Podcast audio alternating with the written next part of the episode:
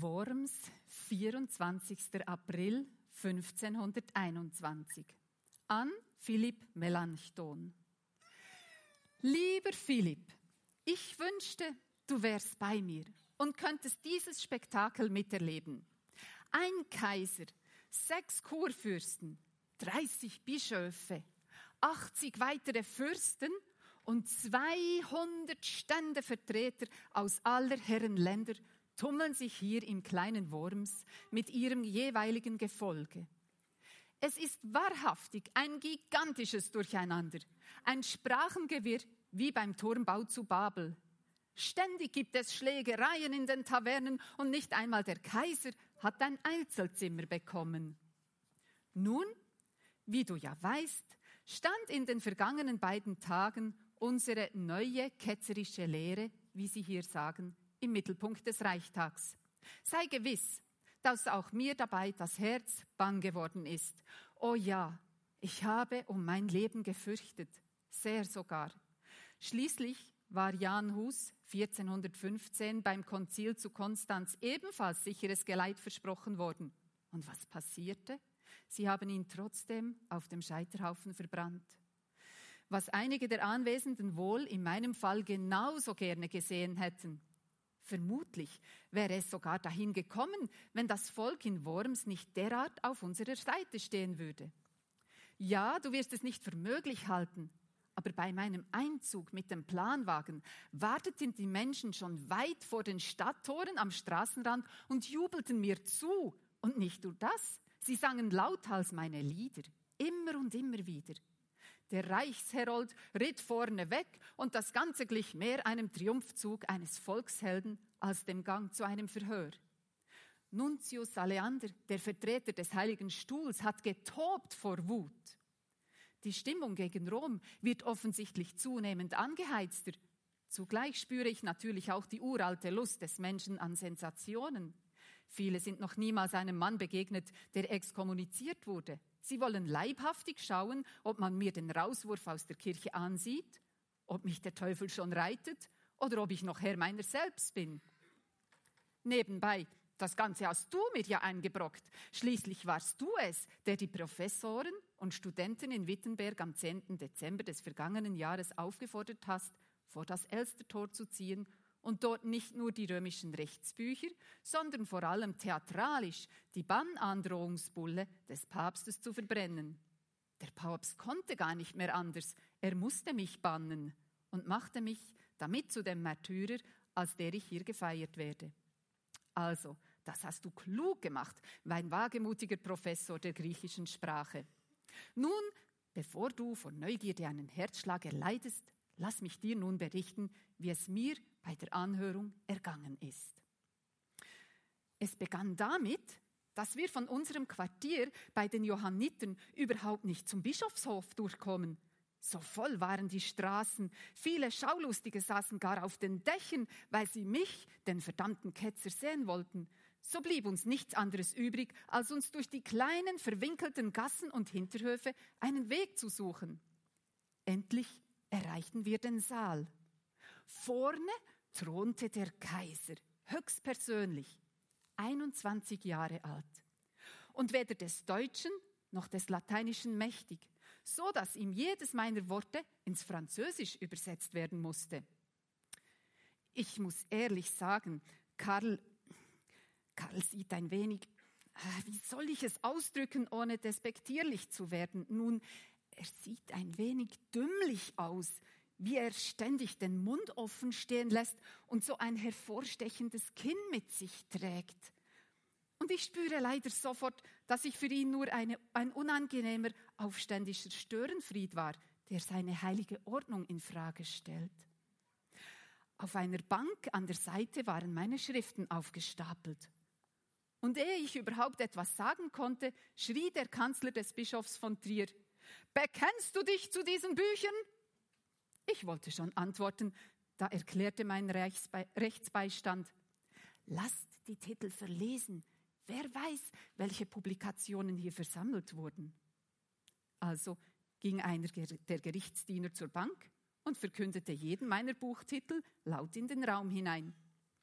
Es waren tatsächlich alles Werke, die ich geschrieben habe. Also erklärte ich, ja, ich bekenne mich zu diesen Büchern.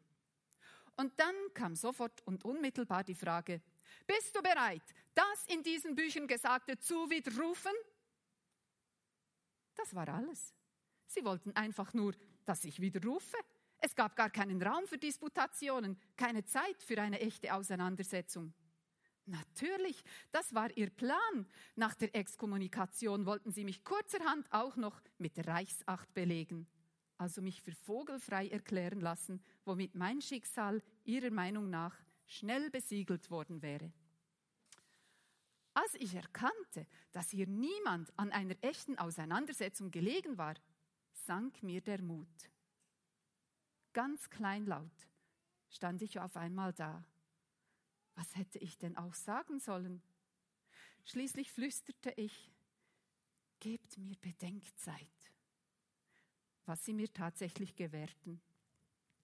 Am darauffolgenden Tag, nach einer Nacht, in der ich, wie du dir denken kannst, kaum geschlafen habe, stand ich wieder vor seiner Majestät. Doch diesmal mit geradem Rücken und erhobenem Haupt. Sie schmetterten mir erneut die beiden Fragen entgegen und diesmal wusste ich, was ich zu antworten hatte. Ich redete alle Anwesenden mit ihren korrekten Titeln an. Dann erhob ich die Stimme und sagte etwas, etwa Folgendes. Die Bücher, die man mir vorgelegt hat, sind von mir. Wohlan, manches ist einfach Erbauungsliteratur, die ausschließlich Heilsames verkündet. Da gibt es nichts zu widerrufen. Einige Schriften richten sich gegen das Papsttum. Und da jedermann weiß, wie verderbt die Kurie in Rom ist, gilt für sie das Gleiche.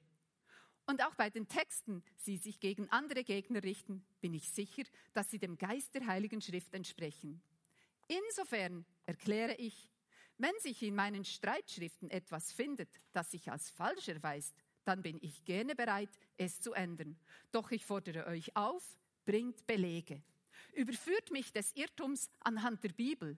Denn wenn man mich anhand der Heiligen Schrift eines Besseren belehrt, will ich gerne widerrufen und als Erster meine Schriften ins Feuer werfen. Solange dem aber nicht so ist, bleibe ich bei meinen Aussagen. Ich kann nicht anders. So wahr ich hier stehe, Gott helfe mir. Amen wie sie da tobten, wie sie aufgeregt mit den Händen umherfuchtelten und mich wüst schmähten. Oh ja, sie hatten mich so schön abservieren wollen und jetzt waren sie gezwungen, sich doch mit mir auseinanderzusetzen. Du weißt, dass ich nicht zur Euphorie neige. Aber als wir wieder im Quartier waren, riss ich die Arme hoch und jubelte mehrfach, ich hab's geschafft, ich hab's geschafft. Jetzt bin ich wirklich frei. Guter Philipp, noch pulsiert die Aufregung durch meinen ganzen Körper. Aber weil du bei all unserem Ringen an meiner Seite stehst, wollte ich dir gerne als Ersten berichten, wie es mir ergangen ist. Dein Martin.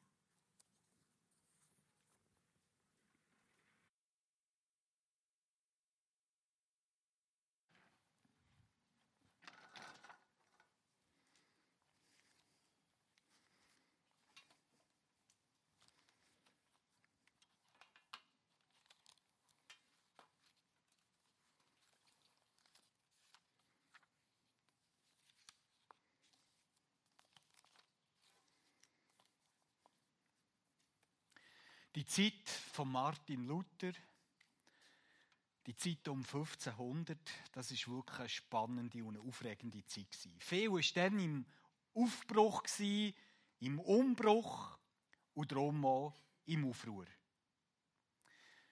Fast zur gleichen Zeit wie der Martin Luther hat nämlich zum Beispiel der Christoph Kolumbus sich aufgemacht, einen Seeweg nach Indien zu finden.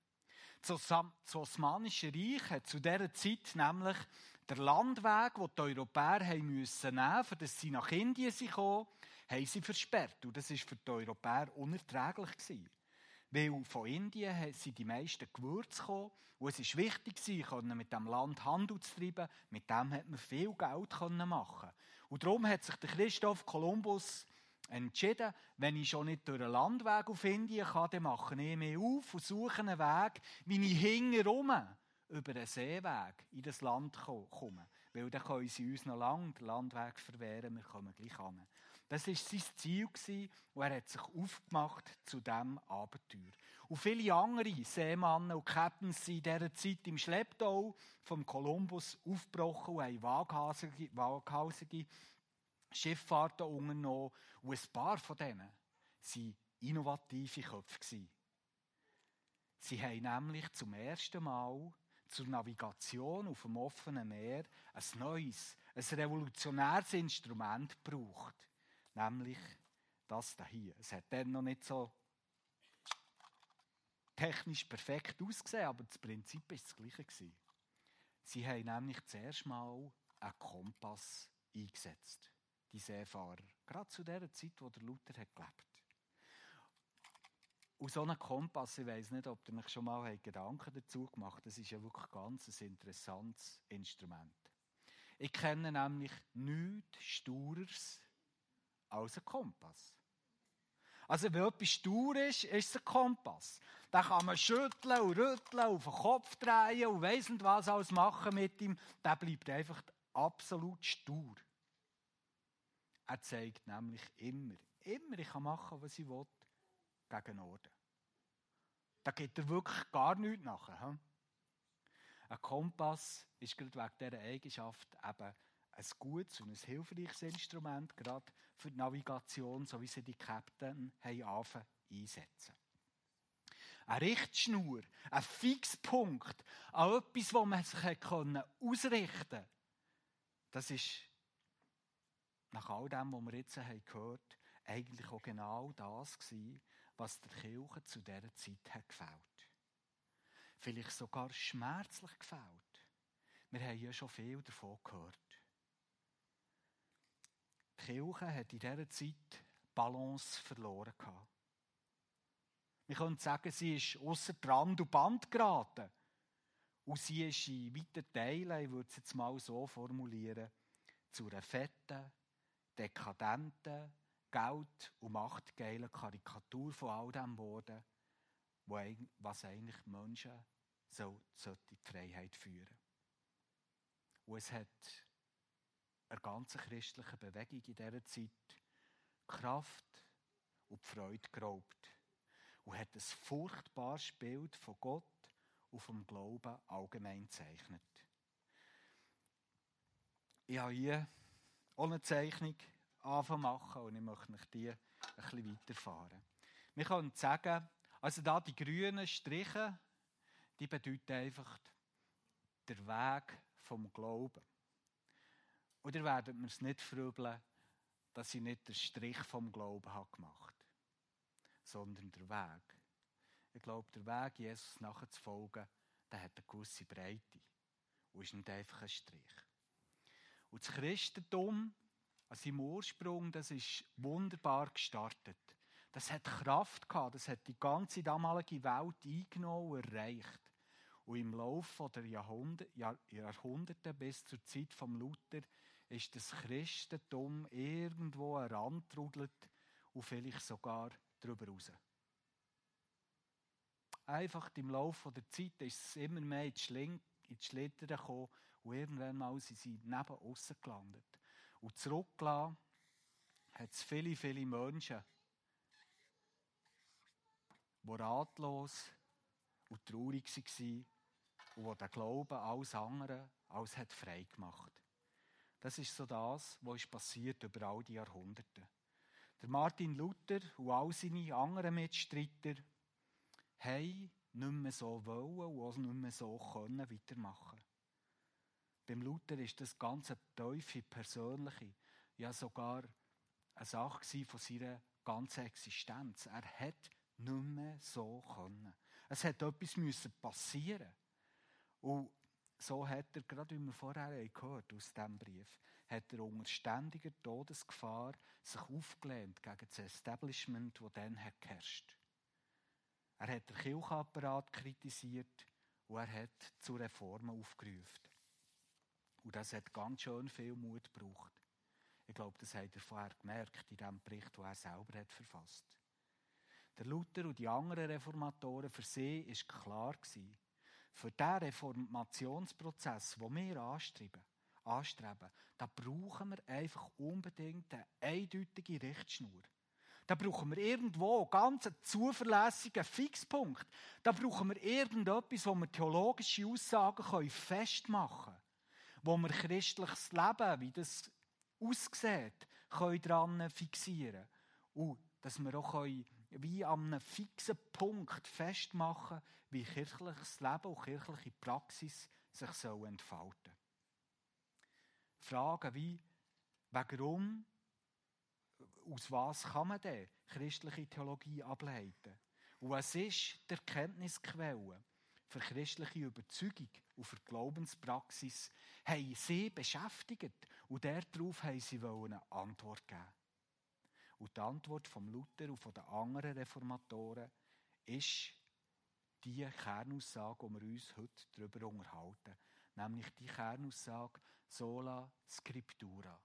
Das ist latinisch und heisst übersetzt allein die Schrift. Allein die Schrift. Im Brief hat er auch von diesem Bestreben gespürt, oder? Der Luther hat ganz am Schluss, dort an diesem Reichstag zu Worms, hat er genau das probiert. Er hat diesen kirchlichen Fürsten und dem Kaiser probiert, sie herauszufordern, dass, dass sie anfangen, mit dem darüber zu debattieren, über all das, was läuft, und dass sie es zusammen an diesem Fixpunkt, an diesem Kompass messen, wo er hat gesagt, das muss die Bibel sein. Für die Reformatoren ist das klar gewesen.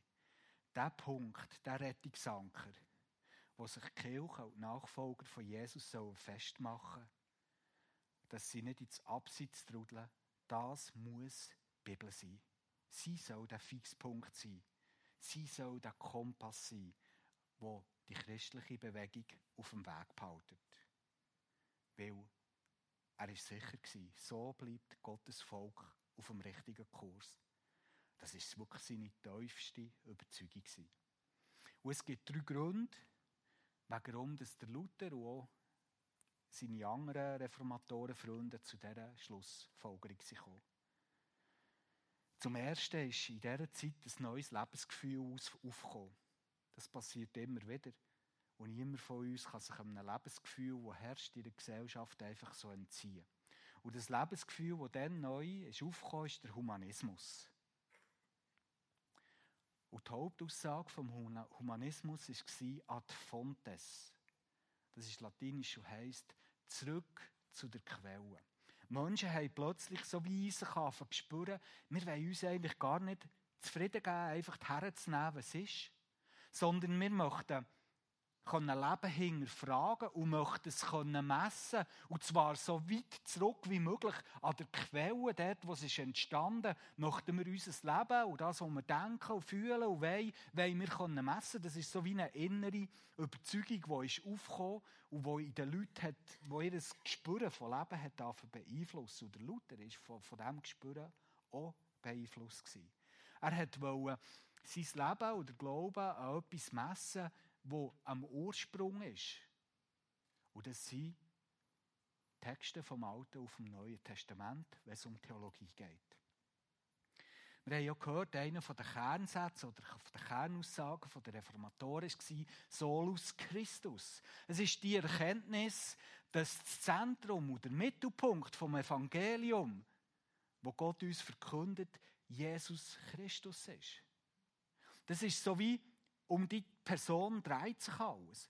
Und Martin Luther und seine Freunde haben erkannt, in der Bibel, das Alte Testament weist her auf den Christus.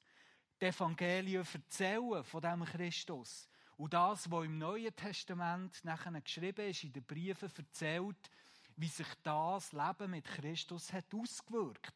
Das Zentrum der Bibel ist Christus. Und für sie war sonnenklar, wir brauchen das Buch, weil das das Buch ist, wo uns überhaupt der, der Gott, der zu uns ist abgekommen, der bei uns hat gelebt, der alles für uns hat gemacht, weil das Buch uns überhaupt erst erzählt von dem Christus. Und darum hat es Bedeutung. Und beim Luther war so eine Herzensangelegenheit. Die Bibel war für ihn ein ganz besonderes Buch.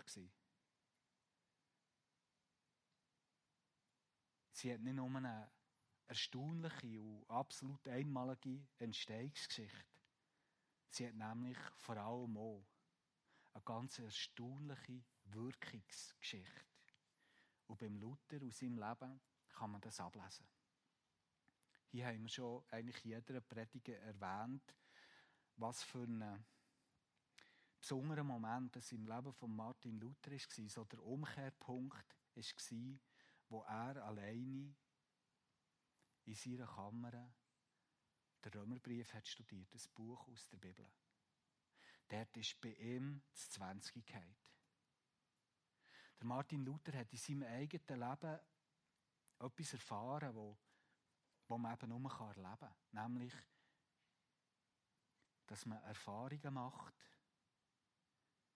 wenn man die Bibel liest, wo man eigentlich nicht erklären kann. Es ist wie ein Geheimnis. Aber Gott hat ihn dort durch das Lesen der Bibel dermaßen berührt, dass sich sein ganzes Leben hat umkrempelt. Er war nicht mehr der gleiche Mann nachher. Er hat nicht mehr so können. Es hat ihn geprägt und es hat ihn verändert. Und die Erfahrung, die der Luther hat gemacht mit dem Wort von Gott, mit der Bibel, das ist schon meine Erfahrung. Und das, was ich jetzt erzähle, erzähle ich nicht, weil ich Pastor bin, weil Pastoren das so erleben müssen. Viele von diesen Erfahrungen habe ich gemacht, als ich überhaupt noch nicht Pastor war. Und ich weiss von ganz vielen Leuten, die genau das Gleiche würden erzählen. Das hat nichts mit dem Titel zu tun und mit der Ausbildung.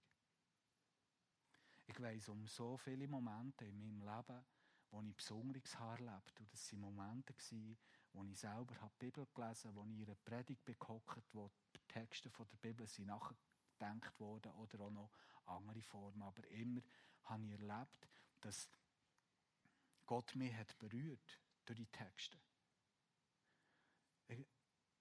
Ich, habe nicht Strichli gemacht, aber ich glaube, es wäre seitenweise Strichli, wo ich von diesem Buch hocke, aus lesen und in Gottes Gegenwart lese und wo ich nicht Angst habe, als einfach zu heulen, weil Gott mich berührt.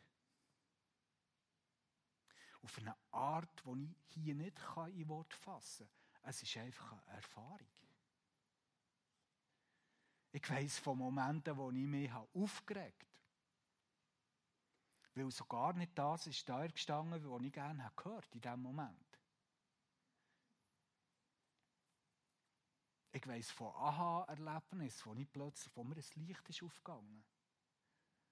Ich weiss von Momenten, wo, wo mich das Lesen von der Bibel oder das Hören von biblischen Texten tief hat tröstet. Wo Hoffnung ist zurückgekehrt. Ich weiss von Momenten, wo ich plötzlich gewusst habe, wie mein Leben weitergehen soll. Und ich weiss auch von, von, von, von Sachen, wo, wo das hat verändert in meinem Leben.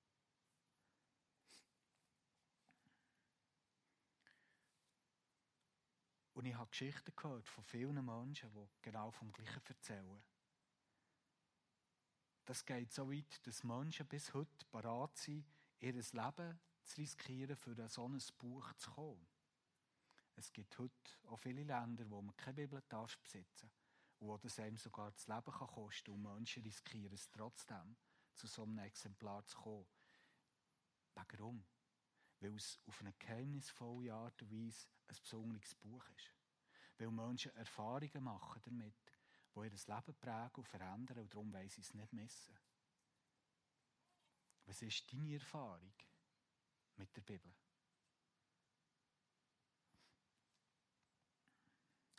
Wenn sie nur im Regal steht und vor sich her Staub ansetzt, passiert gar nichts, kann ich versprechen. Man kann über die Bibel sagen, was man will.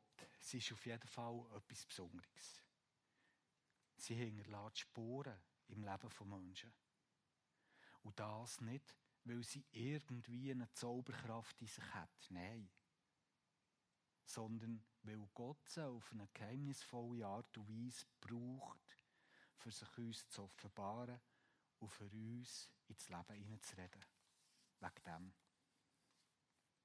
Man könnte sich jetzt fragen, wie es denn überhaupt in der Christenheit zu so einer Fehlentwicklung hat kommen wie ich dort aufzeichnet. Wie hätte es passieren dass man an den Punkt ist? Warum hat es überhaupt Reformatoren gebraucht? Und mir ist hier an diesem Punkt der Predigt wirklich wichtig festzuhalten, dass die kirchlichen Denker und Führer vom Mittelalter nicht einfach durch das Band durch, durch schlechte Menschen waren. Nein, sie sind, genauso wie wir das auch sind heute, Kinder von ihrer Zeit gewesen. Wir sind auch Kinder von ihrer Zeit. Sie sind Kinder von ihrer Zeit gewesen. Und es kann nicht jeder Mensch über den Horizont, der in seinem Umfeld und in seiner Gesellschaft wie zementiert ist, einfach den Kopf rausstrecken und darüber sehen. Das gelingt den meisten Menschen nie in ihrem Leben. Wir sind wie gefangen in dem Kontext, wo wir leben. Und das waren sie auch.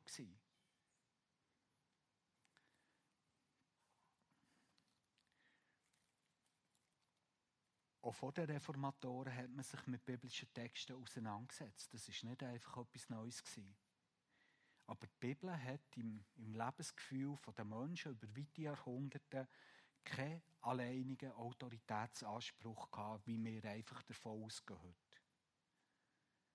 Auf der gleichen Stufe wie die Bibel sind mündliche Überlieferungen gestanden oder Meinungen von Kirchenvätern und auch Entscheidungen, die kirchliche Konzile irgendwann mal getroffen haben, die sind auf der genau gleichen Ebene und Stufe gestanden wie die Bibel selber. Im, Im Lebensgefühl der meisten mittelalterlichen Denker stehen all die Quellen wie in Harmonie nebeneinander.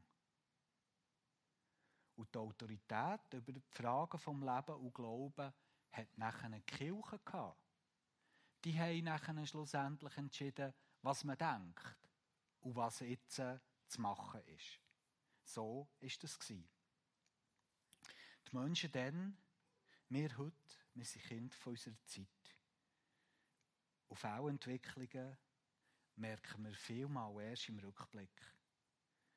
Und es braucht, wir brauchen immer wieder Impulse von Menschen wie der Luther, die es irgendwo haben, haben fertig gebracht, den Kopf über den Rand durchzustrecken und weiterzusehen. Die Korrektur der Reformatoren war jetzt also das, dass sie dieser christlichen Bewegung eine neue Richtschnur, einen neuen Kompass geben Und zwar einen Kompass und eine Richtschnur, die außerhalb der Kirche ist gestanden. Und das ist die Bibel. Sie soll wieder Fixpunkt sein, an dem sich die Glauben und die Kirche immer und immer wieder sollen messen Und die Absicht war klar. So, wenn man das macht, soll das uns davon bewahren, dass die Christenheit nie mehr so ins Trudel kommt und irgendwann mal dermaßen ins Abseits rutscht, wie es dann ist passiert. Ob das ist gelungen, die Absicht, das werden wir später noch zusammen anschauen. Für Luther war also klar, wenn es darum geht, die Bibel auszulegen, die Bibel zu verstehen, ist nicht mehr die Kirche und ihre Autoritäten der Chef im Ring, sondern die Bibel selber. Und darum hat der Luther Folgendes festgehalten. Ganz ein wichtiges Prinzip, wo man heute noch viel davon gehört. Er hat nämlich gesagt, die Heilige Schrift legt sich selbst aus. Es braucht nicht irgendwie einen Stand, einen Berufsstand, wo das nachher kann. Es braucht nicht einen Kirchenapparat, der die Bibel auslegen kann, sondern das Buch legt sich selber aus, hat er gesagt. Das bedeutet, wenn man das konsequent weiterdenkt, jeder Christ ist selber in der Lage, die biblischen Texte zu verstehen. Und in der Bibel sind die Worte zu finden, die die Menschen zum Leben brauchen. Und jeder Christ soll darum in der Bibel lesen und mit dieser leben und in sie hineinkriechen, wie ein Hase in seine Zuflucht. So hat er es gesagt. Er hat gesagt in einer von seinen Schriften, kriech hinein und bleib drinnen, wie ein Hase in seiner Steinritze. So hat es der Luther sich vorgestellt. Menschen sollen selber anfangen, die Bibel lesen, sollen reinkriechen, wie ein Hase, der sich versteckt und nachher geborgen ist und den Schutz selber erleben. Das war seine Absicht. Und für das die Christenmenschen in der Zukunft selber die Bibel lesen können, haben die Reformatoren die biblischen Texte anfangen, ihre Muttersprache übersetzen. Und das ist etwas Revolutionäres, so ganz Neues gewesen. Und hier war der Martin Luther ein Pionier. Seine Übersetzungen haben so einen grossen Einfluss bekommen, dass die neudeutsche Sprache, wo die von uns heute abstand, entscheidend von, von seiner Bibelübersetzung geformt wurde. So eine grosse Kraft, so eine grosse Wirkung hat es gehabt. Ähm, Luther ist es nämlich wichtig für seine Übersetzung eine Sprache zu benutzen, die ganz Deutschland versteht. Und auch die einfachen Leute einfach die Bibel lesen Und seine Devise hat darum so gelautet. Man muss die Mutter im Hause, die Kinder auf, die, auf der Gasse, den einfachen Mann auf dem Markt danach fragen und denselben aufs Maul sehen, wie sie reden und danach dolmetschen dann verstehen sie es auch und merken, dass man Deutsch mit ihnen spricht oder redet. Das ist seine Überzeugung und so ist er an seine Übersetzungsarbeit angegangen.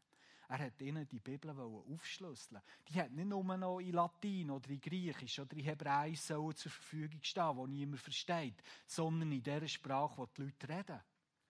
Das ist noch nicht immer im Fall. Das ist erst in dieser Zeit gewachsen, und zwar aus dieser Überzeugung, die ich vorher habe beschrieben habe. Dass Menschen in ihrer Sprache ihre Texte lesen Und darum hat die Bibelübersetzung, seine Bibelübersetzung schnell grossen Anklang gefunden. Weil ein paar Jahrzehnte vorher ist die Buchdruckkunst erfunden gewesen, und das hat sich wie gegenseitig begünstigt. Die Bibel haben sich rasch ausbreitet. Vorher hat nur ein Fürst oder ein Kloster Bibeln vermögen, weil die sind alle von Hand geschrieben worden und sind unglaublich kostbar gewesen. Jetzt, weil sie gedruckt werden konnten, hat plötzlich hat sich der eine oder andere so ein Exemplar können leisten und selber drin lesen und die haben sich verbreitet. Und das hat mitgeholfen, dass das kirchliche Leben zu neuer Blüte ist aufgebrochen. Leben, Freude, Frieden und Hoffnung sind in die Kirche zurückgekehrt. Man hat wieder eine Mitte gefunden. Jetzt ist mit einmal alles gut gewesen, könnte man meinen. Ich tue das mal festhalten. He?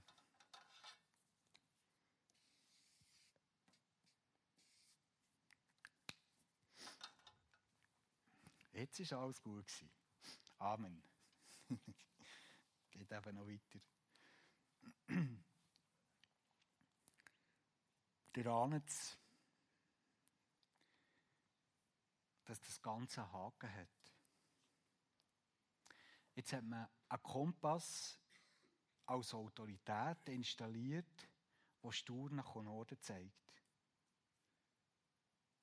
Und doch hat es Menschen gegeben, das hat der Luther selber erfahren, die jetzt auf den Kompass haben geschaut, oder eben in die Bibel hineingeschaut, sie selber gelesen und schließlich, obwohl das, das nach Norden zeigt, nach Süden sind gesegelt. Und der Luther hat schnell gemerkt, man kommt nicht darum herum, Regeln festzulegen, wie man mit dieser Bibel, wenn man sie liest, umzugehen hat. Er hat nämlich erlebt, wenn jeder jetzt einfach liest und sagt, ja, ich bin jetzt selber gross und kann das einfach lesen, das, Eben, da führt es plötzlich nach Norden, nach Süden, nach Osten. Das ist noch viel schlimmer als vorher. Und er hat schnell mal gemerkt, das wäre super gewesen, oder? So im Ideal hat es funktioniert im Labor, aber in der Realität nicht. Und wir müssen gleich wieder als Menschen eingreifen und Regeln machen, wie man die Bibel soll verstehen und wie man sie soll lesen soll. Ich glaube, das war ziemlich ein Schock für den Luther, aber es ist nicht anders gegangen. Er hat auch festgehalten, wie man sich bei der Auseinandersetzung mit biblischen Texten ähm, soll man kritisch sein. Das hat er auch gemerkt. Und sein Tenor könnte man etwa so zusammenfassen. Dort, hat er ungefähr gesagt, dort, wo Texte nicht den Glauben an Christus befördern, sondern ihn behindern, sind sie zu tadeln, hat der Luther gesagt. Die Schrift muss von ihrer inhaltlichen Mitte her verstanden werden. Das ist nach seine Regel Er hat gesagt, wenn man die Bibel liest, muss man immer von der Mitte ausgehen. Wer ist noch immer schon wieder Mitte? Von Christus. Wenn man die Bibel liest, muss man daran denken, alles, was ich lese, muss ich von dieser Mitte her verstehen.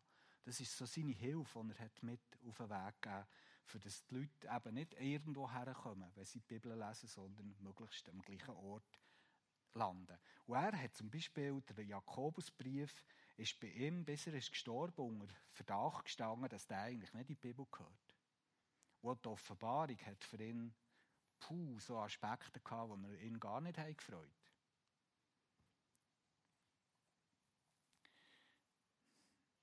Es war nicht lange Ruhe im Karton. Gleich mal, nachdem das Meili wieder da war, ist der Zeitgeist von der Aufklärung bestimmend worden. Als Lebensgefühl der Menschen. Aufklärung bedeutet, dass die Menschen noch einen Schritt weiter sind gegangen als im Humanismus. Sie haben plötzlich wie das Gefühl gehabt, mit meinem Verstand, den kann ich ja brauchen. Also das ist für uns jetzt nichts speziell äh, Neues, oder? Aber für die Menschen ist das wie eine neue Entdeckung. Ich, ich habe ja einen Verstand bekommen, den kann ich auch brauchen. Und ich kann den einsetzen. Und wenn ich meinen Verstand einsetze, dann kann ich überall und immer das Richtige und die Wahrheit herausfinden. Und ich kann es bis auf den Grund herausfinden, wie die Sachen laufen. Sie haben im Verstand unglaublich viel zutrauen. Und genau mit dieser Haltung, der ahnt es, hat man auch angefangen, die Bibel lesen.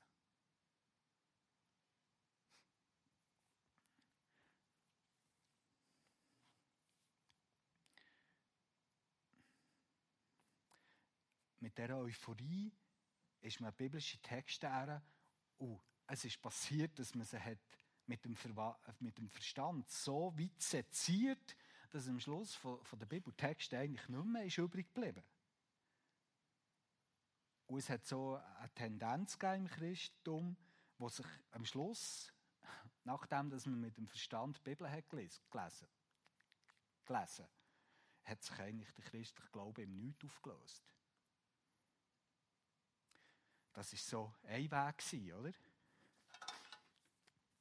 So kurze Zeit ist, Ruhe, ist alles gut, gewesen, aber nachher hat, hat sich schnell mal eine Richtung angefangen, wie wieder gegen Rand raus bewegen. Und diesmal hat es wie immer auch eine Gegenbewegung gegeben. Es hat, hat Leute gegeben, die haben die Errungenschaft, die die Reformatoren haben gebracht Liebe zu der Bibel, zum Wort von Gott, die haben das unbedingt schützen und sie sind nachher selber wieder ganz, ganz weit gerade in die andere Richtung gegangen, für dass sie eben das Wort von Gott schützen können. Und sie haben Sachen formuliert, wo, wo sie ihrerseits wieder hat den Rand rausgetrieben Sie haben zum Beispiel gesagt, die Bibel darf man absolut nichts anzweifeln. Dort, das ist alles wortwörtlich zu verstehen. Alles, das hinterste und das kleinste Wörtchen muss man wortwörtlich verstehen. Weil es ist schließlich Wort von Gott. Und man darf auch nicht mit Zweifeln die Bibel an, auch nicht mit Fragen. Und wenn ich es nicht verstehe, wenn ich zweifle, liegt das Problem bei mir. Und dann tut man die unter den Deckel halten, weil die Bibel ist absolut über alles erhaben. Ich ein bisschen überspitzt darstellen. Einfach, dass ihr versteht, die zwei Richtungen sind wie miteinander entstanden. Und es ist eine riesige Spannweite gegeben.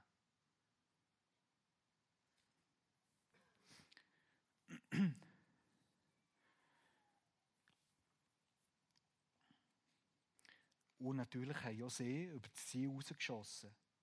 Weil ich glaube, das verstehen wir alle. Wenn wir die Bibel lesen, das wirft Fragen auf.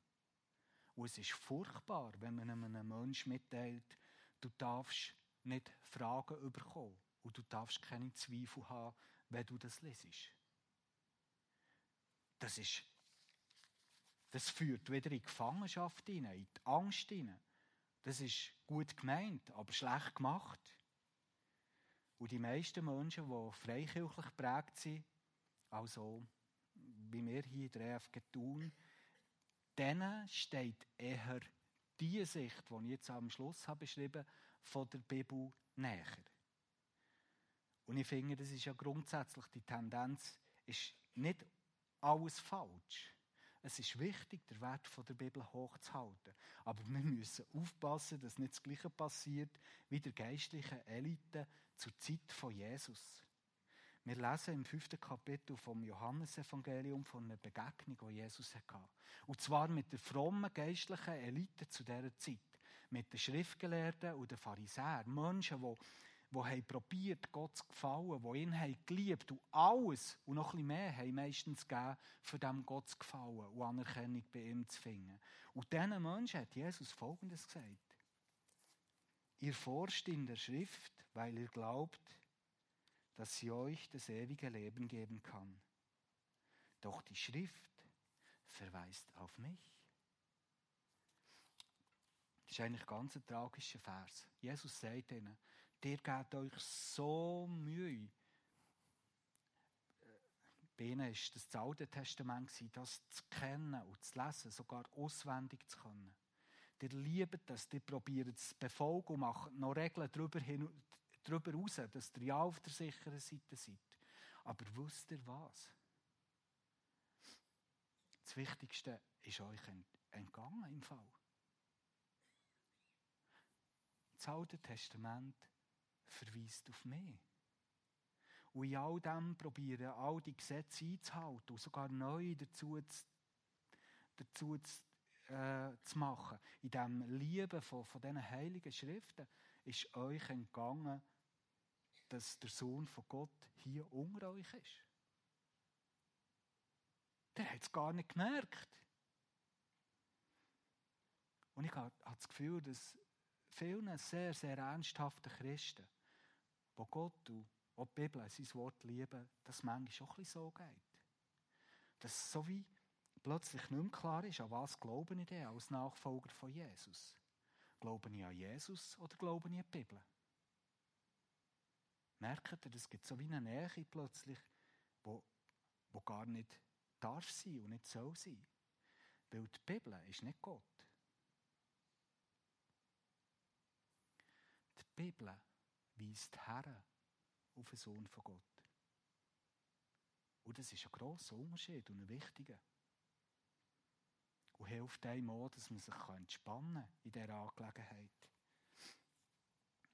Seit der Aufklärung blicken wir zurück auf über zwei Jahrhunderte, wo sich Nachfolger von Jesus wegen der Bibel, wegen verschiedener Ansichten über Aussagen zum Teil heftig haben bekämpft. Ich wollte so mal da drinnen zeichnen. Also.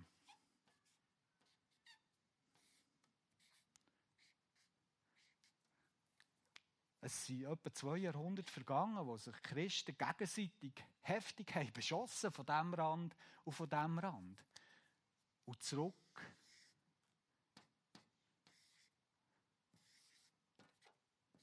sind viele, viele ratlose und traurige Menschen geblieben, die in dem Ganzen innen nicht finden, herausfinden, wie sie Jesus nachfolgen Und mir denkt, das ist etwas, wo, wo wir uns wirklich müssen vergegenwärtigen müssen, dass das ist passiert. Weil das hat das Reich von Gott und das christliche Zeugnis sehr geschwächt, dass das ist passiert. Mir denkt manchmal, ein, ein problematischer Punkt, wo durch das ist entstanden, wo der Luther hat gebracht mit der Bibel als Autorität, ist das, dass wir heute nicht nur einen Papst haben, sondern Hühner viele verschiedene. Und der eine tut der andere exkommunizieren. Christen trennen sich auf dieser ganzen Welt im Namen der Bibel immer und immer wieder, so dass das Volk von Gott in Fragment nur noch da ist. Und das verwirrt Menschen, die Jesus nicht kennen.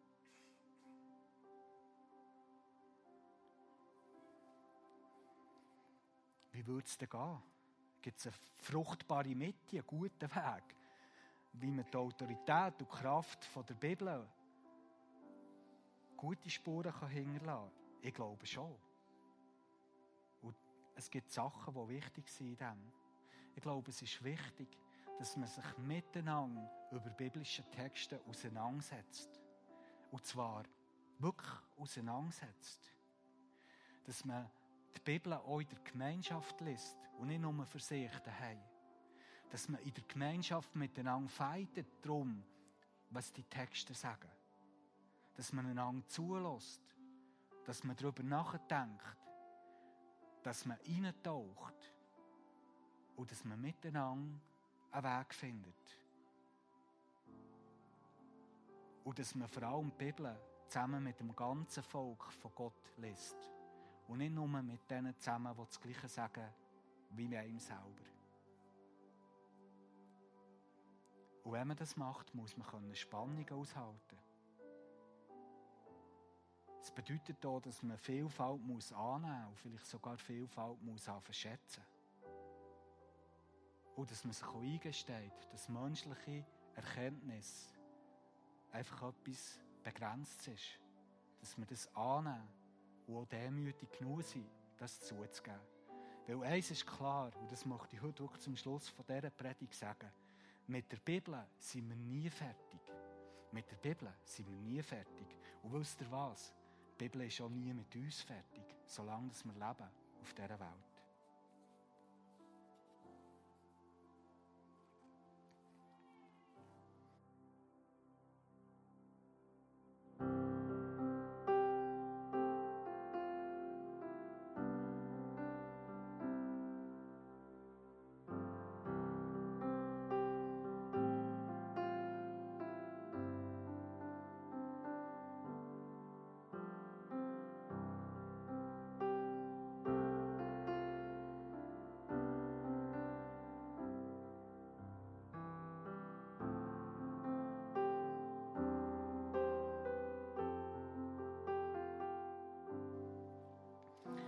Bin so froh, Vater im Himmel, dass du Wege hast gefunden, wie du mit uns Menschen wirklich Kontakt hast und wie du dir uns offenbarst und dir zeigst. Und ich möchte dir danken für den Weg, den du hast gefunden, gerade in deinem, in deinem geschriebenen Wort an uns Menschen. Ich möchte dir danken für all die Momente, die ich damit erleben durfte und für all das, was, was das bedeutet und was in mir geformt hat Und ich danke dir, dass das nicht nur mir passiert, sondern jedem Menschen, der, der dich sucht. Und ich möchte dich bitten, dass du dein Volk hier auf dieser Erde wirklich ihnen hilfst, dass wir wieder einen Weg finden für miteinander dich zu verkörpern in dieser Welt und Hoffnung auszudrücken, dass noch viele Menschen dich erkennen können, wie du wirklich bist und zu dir umkehren können. Amen.